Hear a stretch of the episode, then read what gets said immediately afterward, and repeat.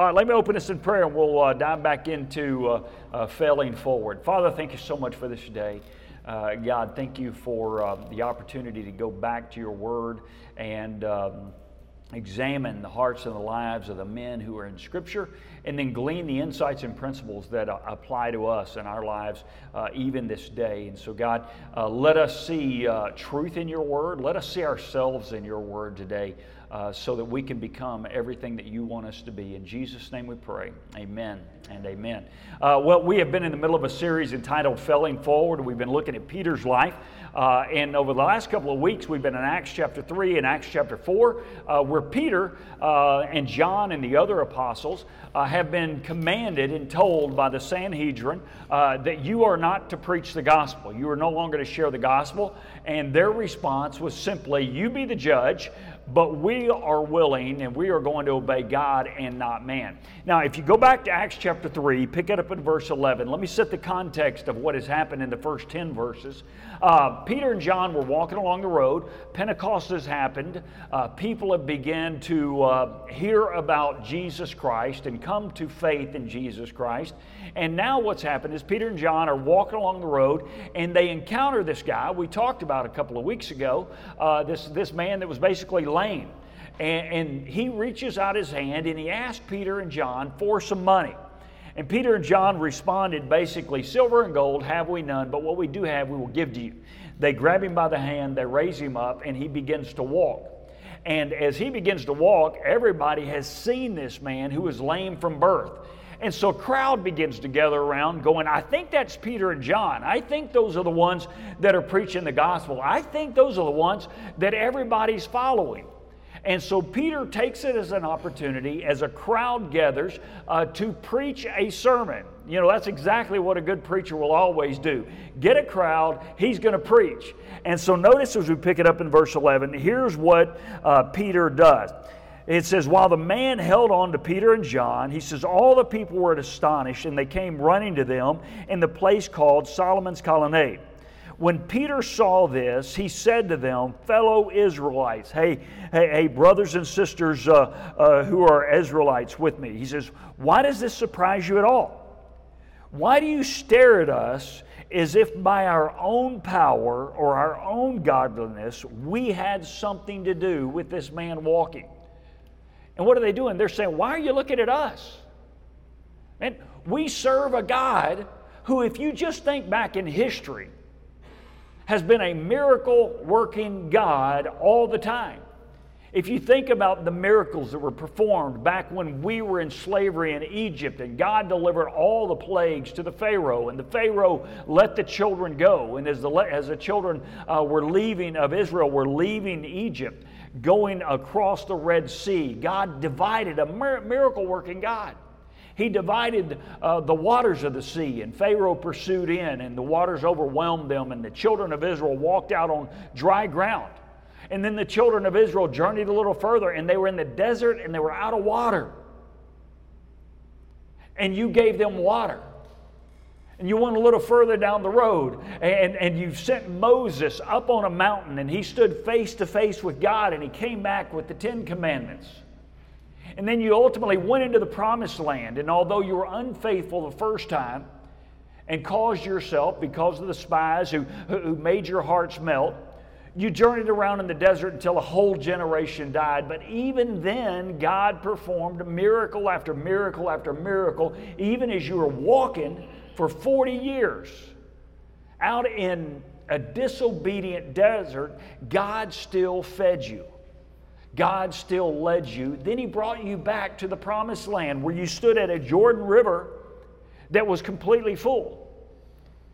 And Joshua, after Moses was dead, God looked at Joshua and He says, Listen, Moses, my servant, is dead. Joshua chapter 1, you can go read it. Be strong and courageous, do not be fearful. He says, if you keep the book of the law on your heart and on your mind and follow it day by day, you'll be successful wherever you go. Then God looked at Joshua and said, Gather the people, consecrate the priest. The next day, the Jordan River is not going to dry up until you have enough faith to step into the water. And so the next day, they did exactly that. They stepped into the water. The Jordan River was stopped up. They crossed through in dry land. They ultimately ended up dominating Jericho and inhabiting the promised land. And so Peter is saying, Why does this surprise you? God has been performing miracles day after day and year after year in the people of God's life. Don't look at us, look at God. And that's where you and I want to be today. That same place is, is don't ever look at a man. When God is doing something neat, don't look at man, look at God. Because at the end of the day, men are always going to let you down, right? I, I will promise you guys, um, men will let you down. Even the best pastor in the world, at some point, in some way, will let you down. Some will let you down more than others. Don't just look at deacons, deacons will let you down. We always want to look at God. And that's exactly what Peter and John say. Guys, don't look at us. Why does this surprise you? The God, notice what he says. He says, Why do you look at us as if by our power or even our godliness, we had something to do with this man won't. Notice who he says you should look at, verse 13. The God of Abraham, Isaac, and Jacob, the God of our fathers, has glorified his servant Jesus. You handed him over and killed him. You disowned him before Pilate though he, had, though he had decided to let him go. You disowned the holy and righteous one, talking about Jesus, and asked that a murderer would be released instead. You killed the author of life, but God raised him from the dead. We are witnesses to this very thing. Look at verse 14. By faith in the name of Jesus, this man, whom you see and know, was made strong it is Jesus' name that the faith comes through him that has completely healed him. And then notice, as you can see, as you can all see this. Now, as you go back to this, notice that phrase in there the God of Abraham, Isaac, and Jacob. You know, that is an often used reference throughout the Old Testament to remind the children of God, the followers of God, in every stage, in every age, whether they were passionately worshiping God or whether they were in disobedience to God, they were always reminded that they are to worship the God of Abraham, Isaac, and Jacob. Now, when you hear those three names, what do you think of? We're in the middle of a series entitled Failing Forward. What do you think of when you think of Abraham, Isaac, and Jacob? Well, if you think men who perfectly followed God in every area of their life, you are wrong and you're dead wrong. Because every one of those men had massive failures in their life. Abraham, the one who received the ultimate promise, he didn't have the patience to wait on God, took matters into his own hands ended up with an illegitimate son that God had to reject. Isaac. Isaac had sin in his life. Jacob, good Lord, Jacob's name, the very name, means contentious one or deceiver. His whole life, he was ripping people off. But God says, he is the God of Abraham, Isaac, and Jacob. Now, if we go to Genesis chapter 32, it's an interesting thing that Abraham lacked faith, Isaac lacked faith in his ultimate life, but Jacob was actively, basically conniving against everybody with the help of his mom. That he was a twin. His, eh, somebody tell me what was, what was his twin brother's name? Esau. There we go. And, what was the difference between Jacob and Esau? Somebody that tells me. No. Huh? Hair, no hair, uh, hunter, a gatherer, mama's boy, do the dishes. They were significantly different. Who loved Jacob? Okay, besides God, that's good. Uh, who loved Jacob? Mama. Uh, who loved Esau? Daddy. All right, when it comes down time where, where, where, where Isaac is about to die, remember the shenanigans that went on? Uh, that, that the birthright was basically stolen with the help of Mom? All right, and, and after the birthright is stolen, Esau is going to do what to him? He's going to kill him, right? And so mom looks at Jacob, says, Hey, I recommend you go off to my brother and go over there and might as well stay for a while, linger for a while, and find a wife, right? And, and so he goes over there with his uh, with, with Laban, right? And, and Laban is uh, sitting there, and Laban's got two daughters. How many of you remember this story? He's got two daughters, and uh, what, what does Jacob do? He does what you and I would do. He falls in love with which one? The pretty one, exactly. By the way, if that's all you need to get out of today, go for the pretty one, all right? I, don't know where else you can find that in Bible, but go for the pretty one if you got to. And if it's not pretty, make sure she's rich in Jesus' name. Uh, but, so he falls in love with the pretty one, right? It's not seven yet. But he, he, he makes a deal. His father in law, what was the deal? Work for seven years, right? Work for seven years, and I'll give you my daughter's hand in marriage. He works for seven years, waiting to marry Rachel. And what does the father in law do? Gives him Leah. All right? And, and, and the father in law basically deceives the deceiver and he says, Listen, it's not, you should know these things. It's not customary that we would give the younger daughter's hand in marriage in front of the older daughter's hand. And he goes, But I'll make you a deal. You work for me another seven years, you can have the pretty one. She better have been pretty, right? I mean, that's all I got to say. 14 years worth of work, she better have been pretty. But he does it. Then he decides, I'm going to gather my belongings up and I'm going to leave, and he starts going back to his home country. Uh oh. Past sins always show up in your face, don't they? I don't know about you, but I've experienced that in my life, and I'm sure you've experienced that in your life that there have been times that you've thought you've walked away from an old habit, an old sin, an old struggle, an old this or an old that, only to find yourself face to face with a problem you've seen before. And that's exactly what we see in Genesis chapter 32. As Jacob and his family and his two brides are making their way back his servants come to him and says, uh, we've got a problem. Esau is coming to meet you.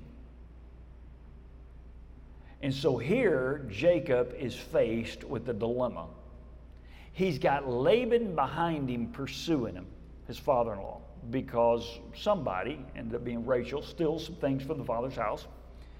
And you've got Esau in front of you. And guys, there are times in our lives that we are caught in the middle. And our sinful past is what created the problem to begin with. And we find ourselves in a place like we are in Genesis chapter 32. And the, and the conniving, deceiving Jacob immediately begins to develop a plan. What was his plan? Huh? That's right. That he, he says, I'm going to divide up my people and I'm going to send my family in different groups. I'm going to let them go first to encounter uh, my brother Esau. And perhaps if he attacks one, the word can get to the other one so the rest of us can escape. And so here's what happens is he sends them alone. He stays on this side of the Jabbok River all of a sudden he is all alone. He doesn't have people around him, he doesn't have his wives with him. It is just Jacob and God. And guys, there are times when you and I somehow, some way, have to find ourselves alone with God and we have to do business with God. And so let me read the story for you as you look at it. Pick it up in Genesis chapter 32, verse 22. It says, That night Jacob got up, took his two wives, his two female servants, and his eleven sons, and crossed the ford of the Jabbok. After he sent them across the stream, he sent over all of his possessions. So Jacob was all alone. Guys, sometimes the greatest seasons of reckoning, sometimes our greatest blessings happen when we are all alone. Sometimes our greatest depressions happen when we are all alone, right? Sometimes our greatest worries show up when we are all alone.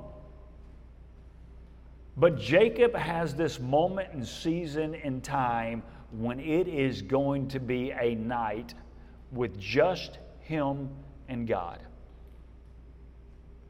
And so, guys, there, don't ever be afraid of taking a moment away and just simply say, God, this is me and you. Get rid of the distractions. Put away your phone. Separate yourself and say, God, in my moment, in my night, in my day alone, just me and you, let's talk. And so notice as you read on, it says, So Jacob was left all alone, and a man wrestled with him till daybreak. It says, When the man saw that the, he could not overpower him, he touched the socket of Jacob's hip, so that his hip was wrenched as he wrestled with the man. It says, Then the man said, Let me go, for it is daybreak. But Jacob replied, replied I will not let you go until you bless me. So, thought number one is sometimes our greatest blessings come in times of loneliness and isolation, just us and God. Here's the second thing, guys, you need to know, and you might want to write this down. Sometimes our greatest blessings are accompanied by pain. That sometimes it takes pain to get our attention. How many of you understand that? I, I don't know about you, but when I was growing up, my, uh, my father did not spare the rod. Do you understand what I'm talking about? Every time my father delivered a lick, he got my attention. Do we understand what we're talking about? All right. My father was, uh, was, was uh, he may be like yours or very not, not much like you. My dad didn't whip me a lot. But he did decide if he was going to whip me, he was going to do it with all his might. And I never got more than three pops, ever. And typically, when I was committing an offense against what I knew was one of my father's rules, I knew when I was doing it if I got caught, if it was a one, a two, or a three. And my dad had a tendency to sit there and wait after it hit you once and you were crying and welling and crying and welling. He would make you wait until you completely shaped up and recovered before he did it again. He made you stop crying. I mean, so sometimes these things would go 30 minutes, and I was thinking, I'm just going to wear him down. And it was not. Are you ready? No, no, no, no, no, no. Okay. Are you ready now? No, no, no, no, no, no. But sometimes it took that to get my attention. Very rarely did I re- repeat the offense. And sometimes we need to understand, guys, our greatest blessings happen when we are all alone, when we don't have the cover of anybody else. Sometimes it is accompanied with pain. And, guys, if you are going through a season in your life where you have committed an offense, you've done something wrong, and it is a painful experience, I want to encourage you with this start looking for the lesson. Start looking for the lesson. There is a lesson in every season of pain if we are willing to look at it. And we're willing to look for it. Then notice what happens. Uh, it, it, says, um, He was all along, but Jacob replied, I will not let you go unless you bless me. Now pick it up in verse 27. It says, The man asked, What is your name? Jacob, he answered. Then the man said, Your name will no longer be called Jacob. What is that? Deceiver. But now your name will be called Israel because you have struggled with God. All right? You have struggled with God and with humans and ultimately have overcome. He, he has gone from being Jacob, the deceiver, the supplanter, the cheater, the schemer, and the scammer, uh, to ultimately being Israel, uh, which means prince with God. The God has totally changed his name. So here you have this guy that has had a checkered past from birth he is one mistake after another, one scheme, one conniving after another, and all of a sudden there comes this moment, there comes this night that he is all alone. He's got no other defense. He's got Laban pursuing him from, the, from behind, and he's got his brother Esau in front of him. Both of them are fully capable of wiping him out. And then he finds himself all alone, just him and God. And he wrestles with the man of God. Now, as we think about this, for you and I, it is not wrong and it is not bad to be alone with God. Guys, if you don't have these seasons and moments where you get along and you wrestle with God about what God wants in your life, then you need to start figuring out a, a consistent pattern. I will tell you, as your, as your pastor, I have consistent times in my life that I get alone with God and I wrestle with God. What do you want us to do next? What do you want us to do next? There's been a lot of them in the COVID season. And this year, as the pastor, God, what do you want us to do next? Because there, and, and a lot of times it's because we don't know what to do next, right? But we want to wrestle with God. Sometimes these times of loneliness where we beg for God's blessing, they happen uh, after we've made a mistake, after we've dropped the ball. But being alone with God is oftentimes when the best blessing takes place, but it also sometimes is accompanied by pain. Pain is a great teacher for each and every one of us. Now, notice what it says. It says basically that um, the guy touched his hip, wrenched his hip. I don't know how many of you in here have ever had hip problems. Anybody in here have a hip re- replaced? Anybody have a new hip? Anybody? No, but no new hips in the room? That's impressive. But let me tell you what, when, when you hurt someone's hip, you've hurt everything, right? You can isolate a knee, you can isolate an elbow and even a shoulder, but you can't isolate an ankle. You can isolate an ankle, but you cannot isolate a hip. And it is obvious when someone has a hip problem, they walk with a limp. And so, wrestling with God, going through the experience of the pain and the loneliness, ultimately coming to the lesson that you are no longer a deceiver, but instead you are a prince with God and a prince for God, that is going to leave a mark. And it was going to be a distinguishing feature. And I love this that even in the midst of everything that Jacob had going on in his life, that he hung on to God and said, I will not let you go until you bless me. Guys, there needs to be some tenacity and veracity in our fight with God to hang on with to God. That we don't want to give up easily. If I've, if I've uh, struggled with God and I've prayed and I've asked God time and time again, God, what is your will for my life?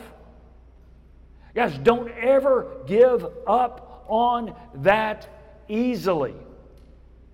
Hang in there and hang on and know that God still has something planned for your life, regardless of what you've done in your past.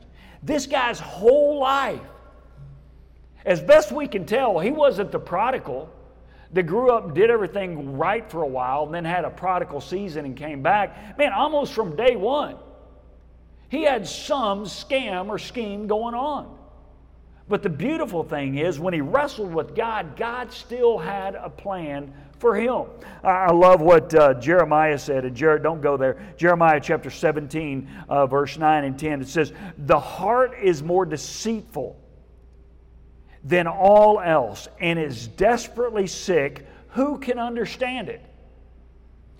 You know, guys, there are times in my life, and my guess is in your life, that you have desired more than anything to love God. How many of you? I believe we've all done that, right? and then all of a sudden a thought comes through your mind or, or, or, something shows up in your heart that you know doesn't please God and you don't even get it. Have you ever been that? I mean, you've ever said, God, man, I, just spent time in worship and confession and loving, and then all, you know, loving you and loving in your word. And then all of a sudden something rolls through my mind and rolls through my heart that I don't get it. Well, Jeremiah was honest. He said, guys, be careful. The heart is deceitful and it is desperately wicked. And the only thing we can do in those times is hang on to God. And don't ever listen to your heart. Your heart will lead you into more trouble than you can possibly imagine.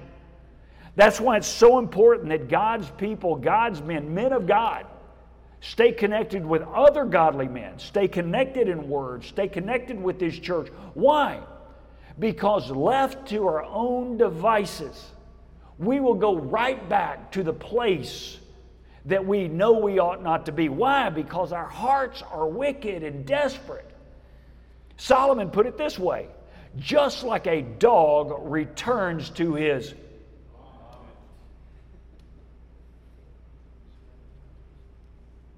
Guys, have you ever felt like you've returned to a past sin and it's exactly like returning to the vomit of yesterday? Do you understand? That's vivid imagery, right, for men? But haven't we all done it? Have you ever committed a sin or done something that you said, I'll never do that again? Never again. And you do it again. Why? Because our hearts are deceitfully wicked. And if we don't hang out, hang on to God, if we don't hang out and hang out and, and, read God's Word, if we don't hang in and hang out with God's men and God's people in our church, we will consistently be drawn back to the sinfulness of our past. So let me give you a couple of thoughts as we look, lead forward, look at it. Pick it up in verse 30. So Jacob called the place Peniel, saying, It is because I saw God face to face, and yet my life was spared. It says, This is a beautiful thing.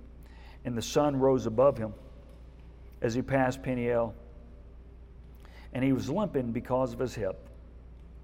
Therefore, to this day, the Israelites do not eat the tendon attached to the socket in the hip.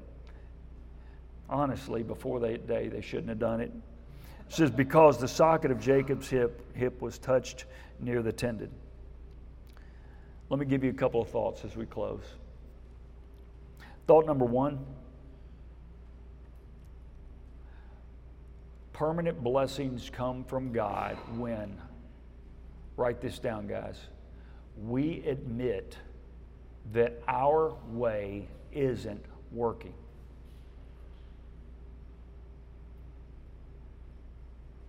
Guys, if you are pig headed, hard headed, the worst thing you can ever do is not be humble enough to say, My way is not working permanent blessings come. When we just step back and say, God, I pretty much screwed this whole thing up. Have you ever had one of those moments in your life? Can you think about it? You know, step back. Guys, I want you to know as your pastor, I'm sitting up here looking back on things in my lives, on my life, just one life, not lives. And there are times I look back and I wonder how it got there. And I realize I screwed it up. That's on me. Guys, some of the bl- greatest blessings. You're struggling with your wife or your kids? Drop the pride, drop the arrogance walk in, look them in the eye, say, This one's on me. This one's on me. Guys, the greatest blessing you will ever have is when you can go in and look in someone's in the eye, in the eye, and you can say, that one's on me. That one's on me. You know, and there are times that you will do that and it is the right thing, and someone on this world, on this earth, will reject you, but here's who will never reject you. Guys, when we get on our hands and knees, and metaphorically speaking, look into the eyes of the Father, say, God, this one's on me. God, I'm not going to say, God, how could you let this happen? I'm going to say, God, this one's on me. Some of the greatest blessings you will ever have is when you acknowledge and we acknowledge that my way doesn't work. Here, let me give you a second thought as we close. After I acknowledge that it was on me, that we have to be willing to accept the good and the bad consequences for our actions. See, just because I get things right with God and I know ultimate blessings are going to come, I still have to deal with the consequences. I've known men, and maybe some in this room or some watching on Zoom, that you've done something in your past and you truly have confessed. You have truly asked, asked for forgiveness, but the consequences are still coming.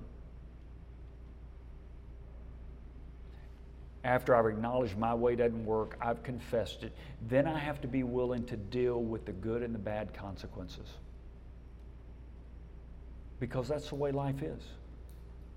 And here's the final thought.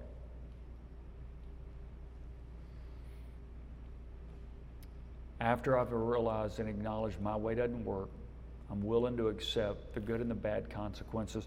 Here's the final thought we have to be really willing to allow God to change our heart. And almost every day, your prayer needs to be God, change my heart from being one that is desperately wicked, that is deceiving, that is filled with lies, that is filled with selfishness may be filled with lust. God, change my heart. And God, I'm going to hang on to you until you do, even if I leave here with a limp. Let me pray. Father, thank you so much for this day. God, thank you God, that you are the God of Abraham, Isaac, and Jacob. Men mightily blessed by you, but men who are also broken. God, my prayer is that every man in this room, as they leave this place, perhaps several times throughout this day, they would refer to you as the God of Abraham, Isaac, Jacob, and then they would insert their name.